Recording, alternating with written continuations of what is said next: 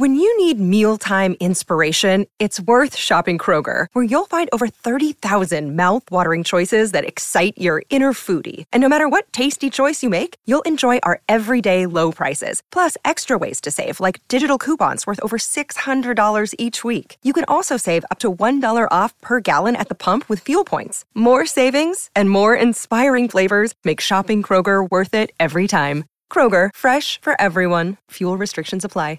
You know how to book flights and hotels. All you're missing is a tool to plan the travel experiences you'll have once you arrive. That's why you need Viator. Book guided tours, excursions, and more in one place. There are over three hundred thousand travel experiences to choose from, so you can find something for everyone. And Viator offers free cancellation and twenty-four seven customer support for worry-free travel. Download the Viator app now and use code Viator ten for ten percent off your first booking in the app. Find travel experiences for you. Do more with Viator. Tonight, some South Florida sports history may be made. Inter Miami will be hosting the Houston Dynamo in the final of the one hundred eighth edition of the U S Open Cup. I don't want to get too far into the weeds of how soccer works, but Open Cups are usually competitions held nationally to try to figure out the team that is best among them all, instead of dealing with a league where every week there's a game and everyone plays everyone else. It's one-offs. Win or go home. And Inter Miami, in this competition, has done a lot of winning.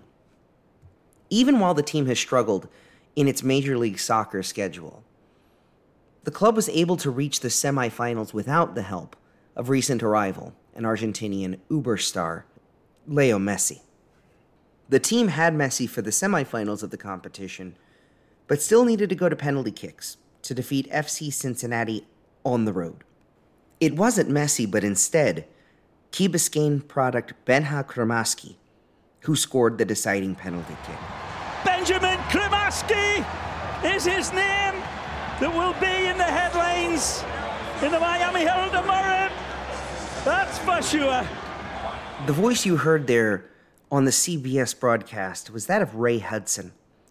Hudson is a bit of a soccer broadcasting legend here in the United States with a very distinctive voice.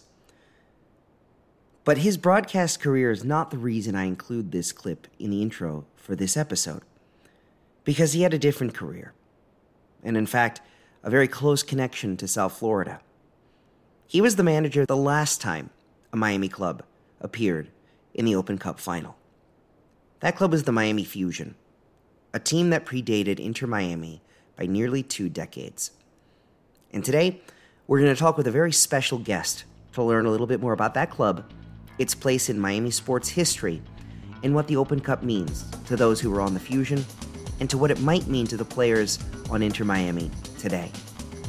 This day in Miami history, September twenty-seventh, twenty twenty-three, when Inter Miami faces off in the hopes of winning its first Open Cup title in its team's history, and the first Open Cup in the history of South Florida. The high times and low times, all in the nightlife, Miami sunrise will open your eyes.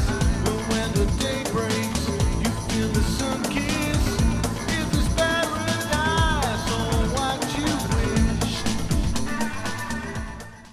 So good, good morning, good afternoon, good evening, whenever you're listening. Happy to have you. I have a very special guest on this evening, um, a guest who is doing some work that really could not be more up my alley, and I'm just discovering it.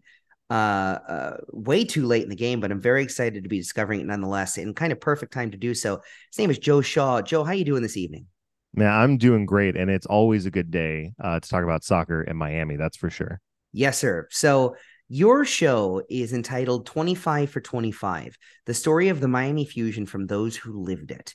Um, and it is such an ambitious project uh, for such an important Uh, part of Miami soccer history, that while all the energy that's currently around soccer in South Florida, which is wonderful, um, exists, there is this other chapter that goes untold. And there are so many players in today's world in soccer that are adjacent to that Miami Fusion team of the late nineties and early two thousands. Uh, wh- what attracted you to this project in the first place, trying to cover this team's story?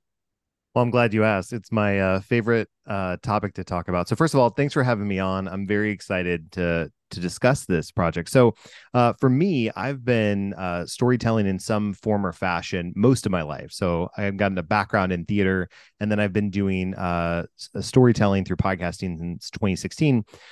But I've always wanted to tell sports stories, specifically soccer stories. And for me, there's no important stories to tell than those of Major League Soccer. A lot of people fell in love with the game by watching the Premier League, La Liga, Serie A. There's a lot of fantastic teams and, and history. But for me, my story dates back twenty-five years ago to nineteen ninety-eight when I was a ball kid for the Dallas Burn at the Cotton Bowl.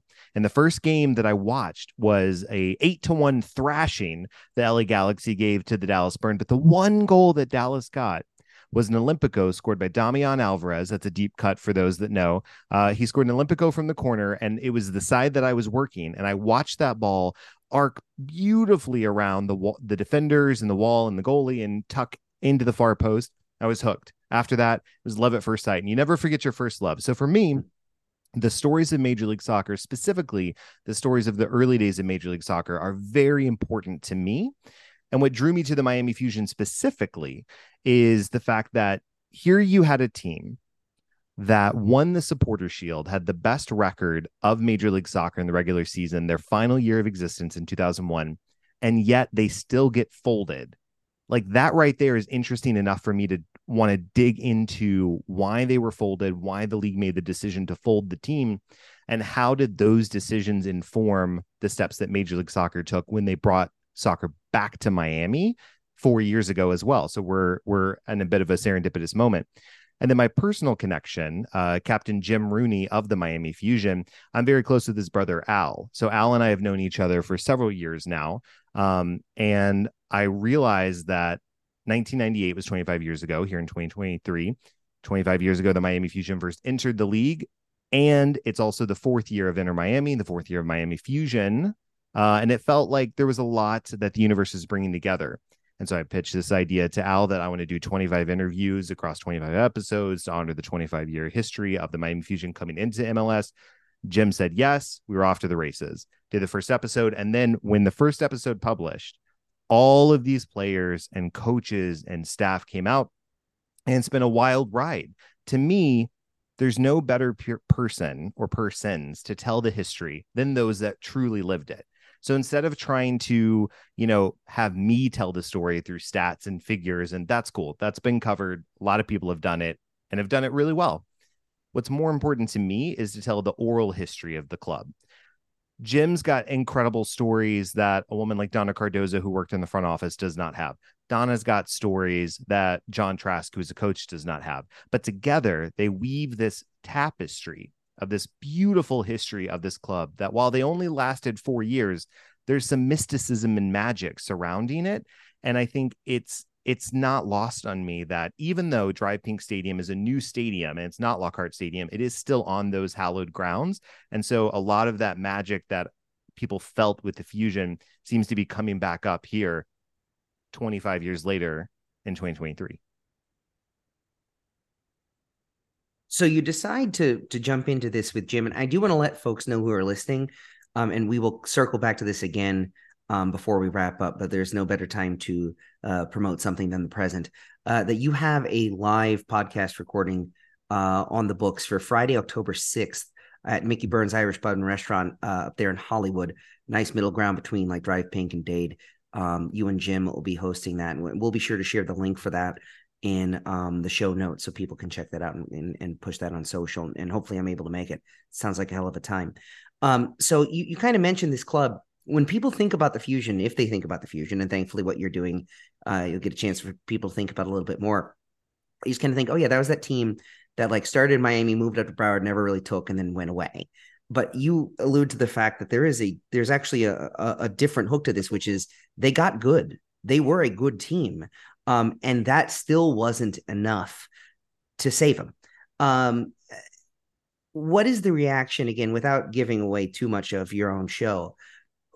How do the folks involved feel about that? Do, do they have this kind of sense of what ifs about what the club might have been had they been able to stick together? A hundred percent.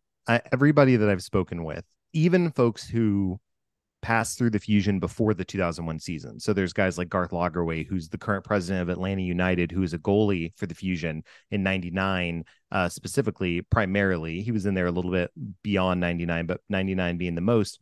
And he still felt that the Fusion had so much more left in the tank that they could have dominated the league in two thousand two. And it is, you know, there's a little bit of nostalgia. I think we all like to whist uh, fondly for what could have been and like to play out these scenarios. But the thing you have to remember is that there was momentum. There was strong momentum from this team. There was veteran leadership at every single position. And there was a huge mixture of youth. Guys like Pablo Mastroianni, Nick Raimondo, Kyle Beckerman were on this team. And so you had a perfect blend of talent that really would have dominated the league. I think what we've discovered through the podcast is the fact that it was it was a bit of a series of unfortunate events, so to speak. So Miami had a lot, the Fusion had a lot of momentum when they started, and they weren't good. Then they got good and they were winning back fans, but they hadn't won back all of the fans yet, but they were on their way. They also had uh, a situation within the league where the league recognized that they needed to stop the bleeding, so to speak, of a lot of the money expenditures. And they were figuring out, what do we need to do to sort of cut losses short term so we can build and grow to the league we have today? And unfortunately, the decision was made to fold a couple of teams. Miami got caught up as the secondary team because Tampa Bay was already going to be folded as a league-owned team. And it was a matter of, could we find a buyer for Miami? We cannot buy a, find a buyer for Miami. And the owner, Ken Horowitz, um, uh, was, was not going to be able to uh, sort of go to the next level that the other owners wanted to go to. It was a time of a lot of things converging. Soccer United Marketing was starting. And so it really was just a bit of an unfortunate series of events that led to the Fusion getting folded. But if that doesn't happen, and we did a little bit of a bonus episode of like, what if there was a two thousand two season and play that out? Um, I think you would have seen Miami dominate the two thousands in a similar way to how you saw teams like the San Jose Earthquakes and a little bit of the Houston Dynamo, and then the L A Galaxy in spots dominate as well. Yeah, it's really funny when you look at the the best eleven from the two thousand one season. Um, you've got two Miami forwards, one Miami midfielder, two Miami defenders. Half the team is Miami. Um, you know, half the outfield players are, are Miami players. And as you said, when you go to the the average attendance, um, Miami wasn't last, um, and it wasn't second to last. And, and something in terms of, again, it, that I'm curious about in your poking around on this topic. Tampa Bay was the team, and, and you just phrased it a second ago. They were the team that was getting dropped. The, the league had taken over ownership. Things were kind of messy there. If, say, for example, uh, uh, San Jose was the team that had been taken over by the league, and Tampa Bay was a bit stronger, do you think that Miami makes it through? Do you think it was a matter of geography, um, as well as the challenges that Ken Horowitz was facing as owner? So there was a couple of things that we've discovered, and it, it, it appears to be that the league was, it seems that the league was pretty set on folding two teams together, mm-hmm. whether that was, so Tampa Bay was always pretty much there. Further discussions were San Jose, Dallas, and of course, eventually Miami. What saved Dallas is the fact that the Hunt swooped in and bought their hometown club. That's literally the only reason that, that Dallas is still here today, right? I mean, there's more to it, but in simple terms, that's it. San Jose, I'm not really sure what the full story there is, although a lot of the players and coaches from Miami have said that, speaking to San Jose players and coaches years later, they had an inkling that they were going to get folded. And in fact, that playoff series where San Jose knocks Miami out, a lot of folks felt that it was a loser leaves town, so to speak, of a playoff series.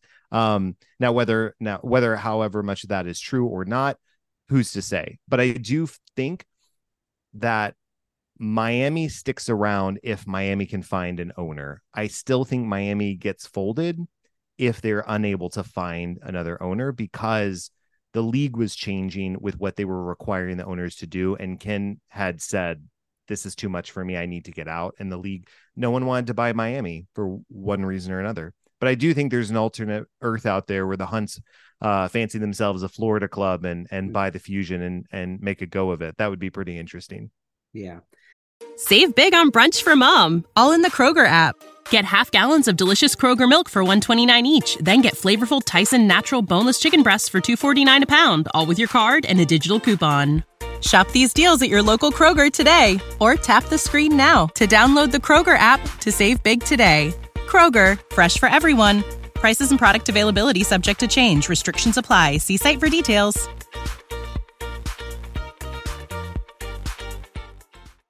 That's, um, you know, in, in doing some um, reporting about the Miami situation, uh, the Inter Miami situation, the stadium situation, um, and seeing as though it seems as though the, the Inter Miami stadium situation is is advancing. Um, you know, shovels are in the ground at Melrose finally after about four years of waiting. Seems like it's actually happening. Seeing Joe Carollo being a central figure, and, and Joe comes up on this podcast a lot for a variety of different reasons, uh, but seeing Joe Carollo be at the center of that debate when his fallout with Ken Horowitz was a big reason why the Fusion wound up leaving and settling up at Lockhart, is just, it's very funny to, to again, the what ifs are, what if Ken and the city are able to work out a negotiation to fix up the stadium, right? Uh, and they keep the Fusion there. Maybe they keep the Hurricanes there. College football stays at the Orange Bowl. There are all these other things that when the Fusion go, and there's not that second impetus for uh, a Miami stadium at that location, things go interesting. It It is a very fun, for a variety of different reasons, not just for soccer, the what ifs of the Fusion succeeding in Dade, and then the what ifs of the Fusion succeeding at all. Um, so the, the peg to, to the reason why I wanted to talk to you uh, so urgently, and, for, and again, for, for the listeners, uh, to give you a little context, Uh, shamefully, I was not aware this podcast existed until about five o'clock tonight, which is the uh, September twenty-sixth. Um, I'm an enormous soccer. I'm actually wearing my Miami Fusion jersey right now. I love soccer in South Florida. Um, I do work on a podcast called Magic City Soccer as well. Um, so like how I missed this, I don't know. Um, but the reason why I wanted to talk to Joe so urgently is there is potentially a bit of local soccer history. Well, there is local soccer history tonight, as South Florida will be hosting its first major domestic cup final um, in its history. Um, the Fusion were the first team from South Florida to make um, the U S Open Cup final um, in two thousand. Um, the Miami Toros did reach the N A S L uh, final in seventy-four, um, but that was played in Los Angeles. And this Open Cup final in two thousand was against the Chicago Fire. And Joe, correct me if I'm wrong, that was in Chicago? Yes, it was. Yes, thank you. So I, I thought I had that right. Um, so yeah, this is the this is the first time that a major domestic cup is going to be contested in South Florida. I want to talk a little bit about the Fusion's run, though, because this was a, a signal that the Fusion were making progress and advancing. And, and the Open Cup, for those of you that don't follow soccer, you have your normal league competition. Normally you have a cup competition. Soccer typically doesn't have a playoffs. It has a regular season winner and then kind of a knockout competition winner. Uh, in the U S, there are playoffs in the M L S, but getting away from that point, this, this knockout competition is more than one hundred years old. It's the oldest soccer competition uh, in the country. It was, until COVID, the longest continuously contested cup competition in the world, even beating England because of World War Two, things like that. Um, so it's a big deal. Um, I'm an enormous U S Open Cup nerd. Um, so the Fusion make this run in the cup. And what does that mean to the club to be able to, to get some wins in this competition and actually get all the way to the final? So there's a couple things I want to key in on, and I do want to acknowledge, right, so that it's it's so it's so interesting how history repeats itself, right? So here we are talking about a U S Open Cup final featuring a Miami M L S team twenty-three years later from when the last team did it. Uh, got to the finals. And yes, Inter Miami won the League's Cup, which hats off to them. Um, that's incredible. And we're hoping that they can get the double and get the Open Cup as well. Um, when Ray Hudson took over in the two thousand season from Ivo Wortmann, after Ivo Wortmann was let go, um, Ray had never coached before. Yes, he was a former player with the Fort Lauderdale Strikers, incredible player. He was a commentator. The most coaching experience he had was a, I think it was a youth girls team, if I'm not mistaken. Um, that was it, right? Um, however, Ray knew the game inside and out. And what's interesting, and we get into it in the episode featuring Tyrone Marshall, Ray was watching the team week in and week out, studying them, understanding them as part of calling the games, but also understanding what he liked and what he didn't like. And he didn't like a lot of what Ivo was doing from the team. And he knew he wanted to put his own stamp and his own style on the team, but he didn't quite have all of the players that he wanted in order to do that. Some of Ray's um, criteria that I've heard from others is he had to have players with good feet. So if you look at the two thousand one season, you've got Alex Pineda-Chacon, you've got like Preki, the Preki, right? You've got Preki, you've got Ian Bishop, you've got Chris Henderson, you've got um, Ivan McKinley, you've got Tyrone Marshall already on there, but all of, and of course, Jim Rooney, right? Can't l- leave out uh, good old Jim. Um, but all of these players were, had good feet, and even Ramondo in goal, right? What is he most known for? Being able to play with his feet, having incredible feet. And so you could see sort of the building blocks for what Ray was wanting to do. The problem was from the league campaign, there was a bit too much of a hole that had already been dug for Miami to be able to get out of it and make the playoffs. The, the year two thousand was the only year in which the Fusion did not make the playoffs in their four years of existence. However, Ray utilized the Open Cup to really, really put forth the team and the style of play that he wanted to put into place. And you saw, you saw them take off. They got all the way to the finals. And I do want to take a moment and call out the fact that they almost didn't make it to the finals. Uh, they barely beat a P D L, a semi-pro team called the Mid-Michigan Bucks in Saginaw, Michigan, on penalty kicks. Um, and if they had lost that, we wouldn't be talking about this right now. However, that game was so incredible, and so many people brought up that game that I actually did a bonus episode with Joe Malachino, who was the player coach of the Mid-Michigan Bucks, and he talks about that game from his perspective, um, and he's currently coaching uh, Eastern Michigan, uh, I think it's Eastern Michigan Central University. Uh, he's a soccer coach there. Um, so if you want m- even more Open Cup stories, you can go check out that bonus episode on twenty-five for twenty-five. But yes, the Fusion ran through the Open Cup and really made their mark on this is the style we're going to play. Fast, exciting. We're going to hold the ball. We're going to play with good feet, and we're going to do something that hasn't been seen before. We're going to play fun, fast, attractive soccer, and we're going to win while we're doing it. Um, and then, of course, they ended up uh, barely losing out uh, to the Chicago Fire in Chicago. But yeah, what a what a run.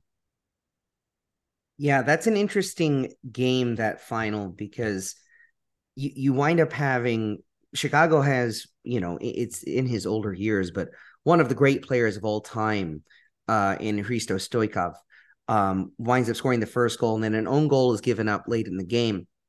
So it's kind of done. Miami gets that that consolation goal back at the end.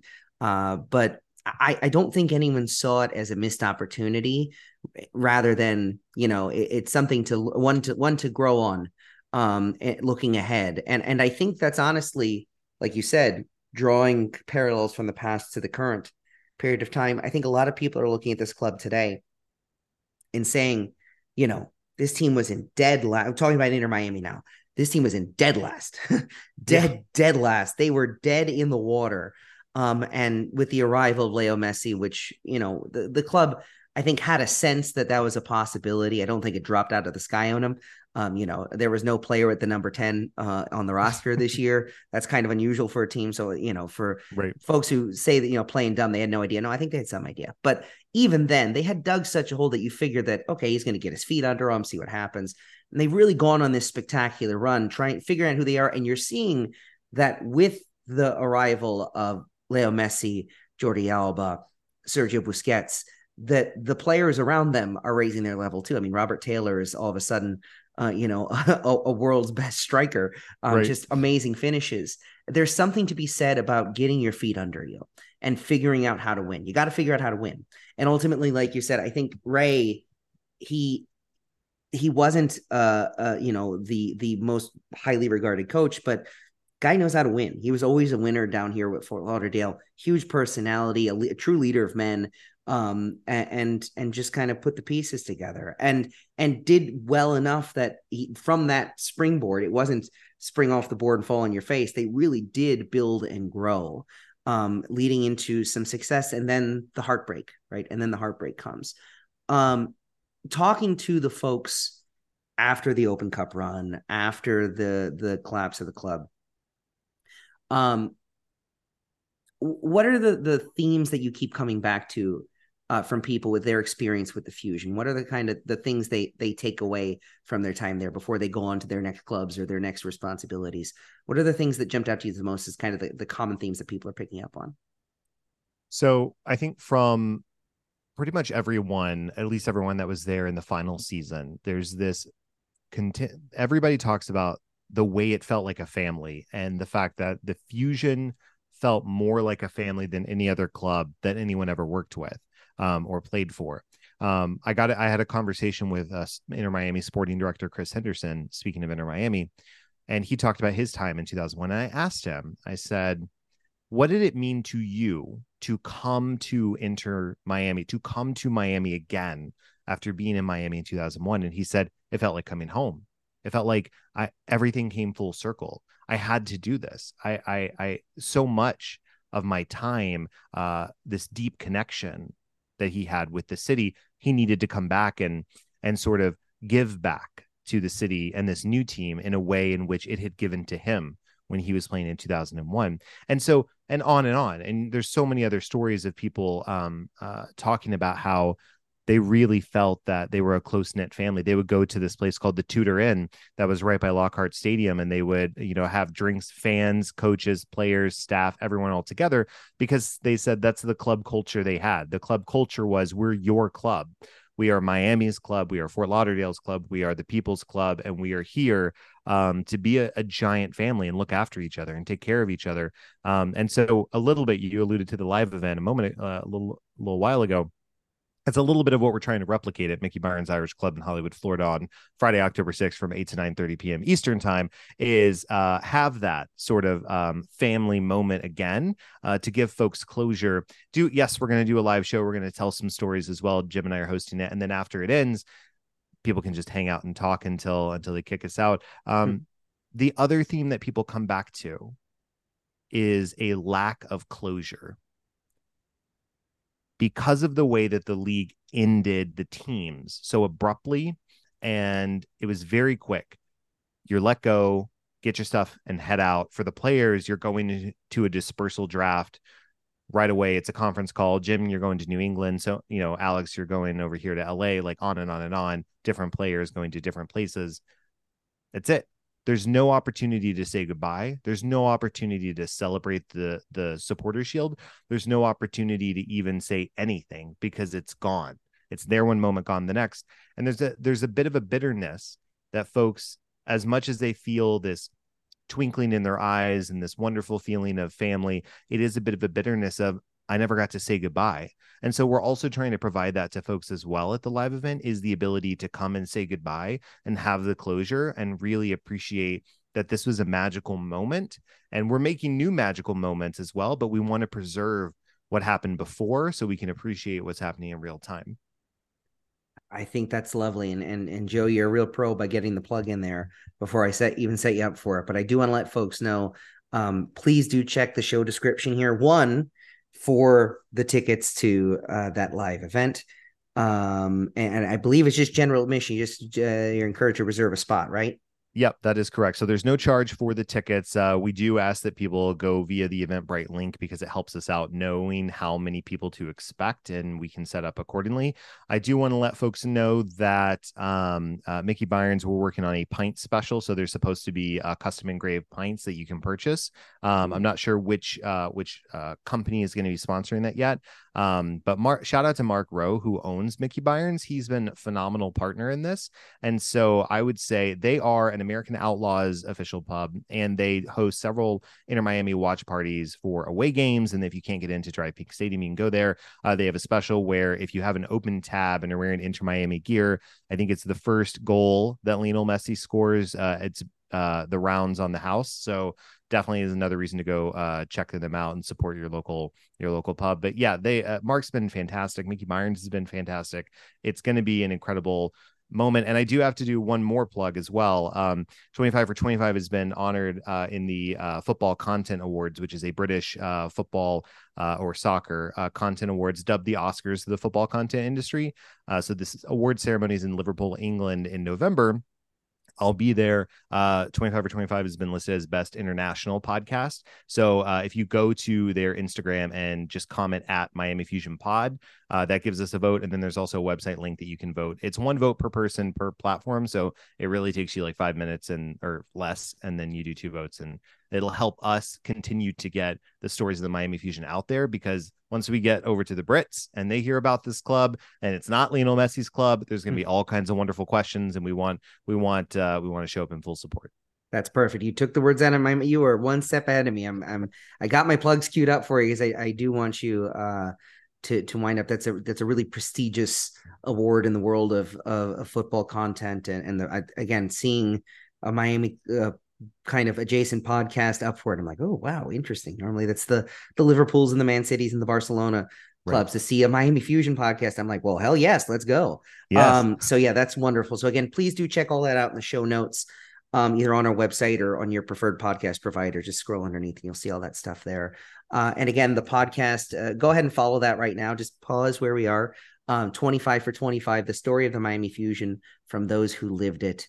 Um, there's a lot of good stuff on there already, um, I, and I have so many episodes to start listening to. I'm so excited. Joe Shaw, thank you so much for your time and your work in helping to preserve this important part of Miami sports history that doesn't always get the, the attention it deserves. Of course. I appreciate being on here because, as I said, Major League Soccer is the league I fell in love with. And for me, I feel it's my duty to preserve these stories so we can continue to appreciate them uh, while we're also watching history being made right in front of us. Awesome. Joe Shaw, thank you so much, and best of luck with the awards and everything else. Thank you. Again, I want to thank Joe Shaw and remind you that the show is entitled twenty-five for twenty-five, the story of the Miami Fusion from those who lived it. Uh, there are currently twenty chapters out, including some bonus episodes, and that live event at Mickey Byrnes should be pretty darn spectacular. If you're interested in South Florida sports, in soccer, in just the history of our community, Um, I would encourage you to make it out there. I, I'm going to do my best to make it out there as well. Um, uh, Joe is a real repository of information about this club, and, and it really shows through in the podcast. Um, and it's a great resource. Um, I do encourage you to check it out. Again, you can find those links in our show description. I will be sharing it on social media. Remember, you can follow us on social media at This Day Miami Pod at pretty much every major social media platform. Uh, and you can find This Day in Miami History, if this is the first time you're listening, on any of your preferred podcast providers. That includes um, Apple Podcasts, Google Podcasts, um, Amazon, uh, Spotify, um, and now Pandora, I believe, has replaced Stitcher.